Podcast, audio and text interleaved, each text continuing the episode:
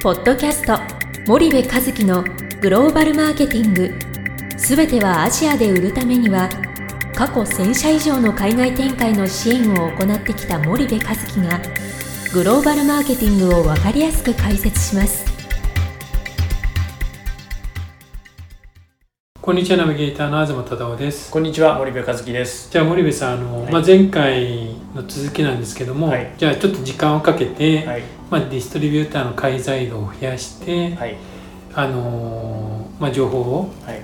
開示してもらうようなはい。関係性づくりにすると、で、まあ、3年間ぐらいはい。かけた方がいいんじゃないですかってはい。森部さんのアドバイスだったんですけども、なんとなく1年ごとの区切りでうん。どういう段階をステップアップしていったらいいのかみたいなうん。大枠で構わないんですけども、はいはい。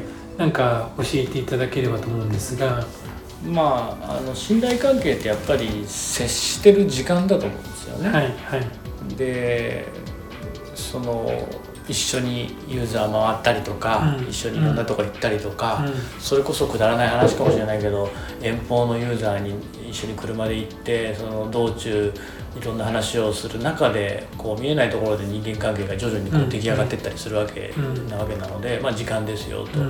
でその中でこうやっぱり1年目って僕なんかはその最初の1年を、えっと、現状の可視化をする年だっていうふうに決めるんですけど、要は現状が全く分かってないわけじゃないですか、はい。特にそのいわゆる担当が何年かに1回日本のメーカーとかだとこう変わってって、で前任から引き継ぎはしたものの、うん。まあ、現地のお状況はよく分かってないし、はい。ディストリビューターの社長には会ったことあるけども、うん基本何がどうなってるのかうまく分かってないと。うんうんうん。でこれをやっぱり可視化していくっていうことをやらないといけないし、うんうん。自分たちだけで可視化できるっていうね内部から可視化できることと内部からでどうしても可視化できないことってある、ね。はいはい。客観的に外から見ないと、うん。その自分たちのディストリビューターのこの競争力がどれぐらいなのかとか、うんあー競合と比較した時に、えーどうなんだ上なのか下なのかみたいなねでそういうところはまあ外部を使ってこう可視化していくわけですけど、うん。まず問題現状可視化するってことをうん。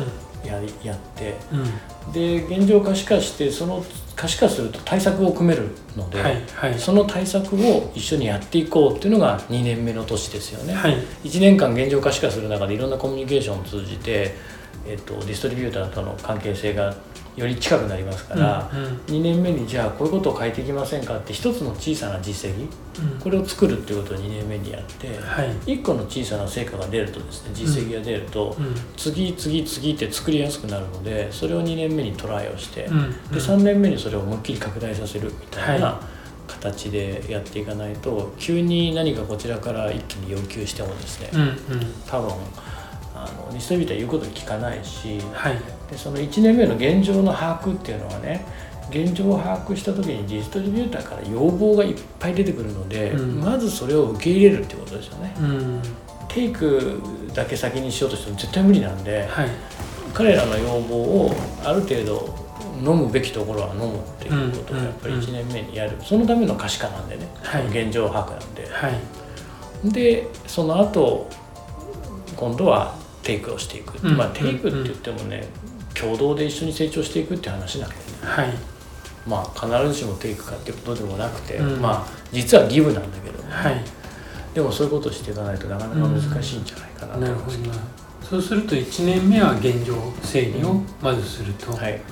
で現状把握して、うん。そのまあそれにとって戦略というか対策を立てて、まあ、2年目に一つ実績をつけて、はい3年目にさらに積み上げていくみたいなはいはい感じで、うん。でやっていくのが多分一番良くて、で多分そういう会社って10年とかじゃなくてもう本当に20年とかね、はい。30年とかそういう感じでやってきましたっていう会社がもうほとんどだと思うので、うん。それを3年でこう風向き変えるのだってね結はい。構大変で、うんずっとプール右右向きに流してきたのに、はい。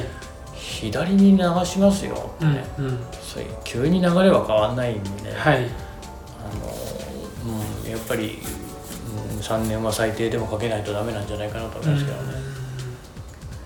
3年かけた後ってまあどっかで急に距離が縮まるものなのかうん。ある程度やっぱじわじわじわなのか、うん。っていうのはどどういう感触ですか？今まで森部さんがやられてきた中で、まあ相手あってのことなんで、はい。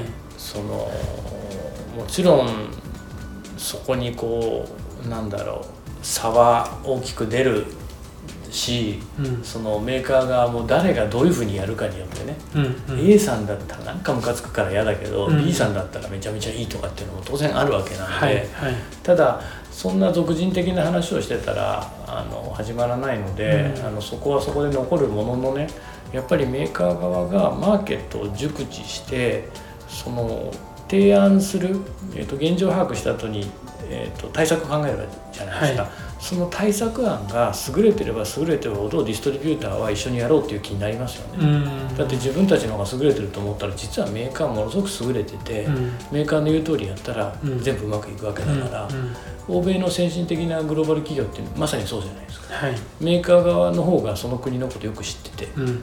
でディストリビューターが頼ってるわけですよね、そのメーカーの戦略にね、うん。だからその日本のメーカーに、えー本当に足りないのは、えーものづくりはもう完璧に分かってるんだけどもそのうん。売るっていう現地で売るっていうことをあまりにも無視しすぎた、うん。任せすぎたみたいなね、うん。そこをやっぱり熟知しないといけない。でそこを熟知するためにはマーケットをスタディするっていうことははい。やっぱりやらないとダメですよ、うんうん。うん。だからもっと調査やった方がいいと思いますよね。わかりましたじゃあ森部さん今日はここまでにしたいと思います。はい。森部さんありがとうございました。はい、ありがとうございました。本日のポッドキャストはいかがでしたか？番組では森部和樹へのご質問をお待ちしております。皆様からのご質問は番組を通じ匿名でお答えさせていただきます。podcast アットマーク grp.com ポッドキャストアットマークスパイダー grp.com までたくさんのご質問をお待ちしております。それではまた次回お目にかかりましょう。ポッドキャスト森部和樹のグローバルマーケティング。この番組はスパイダーイニシアティブ株式会社の提供によりお送りいたしました。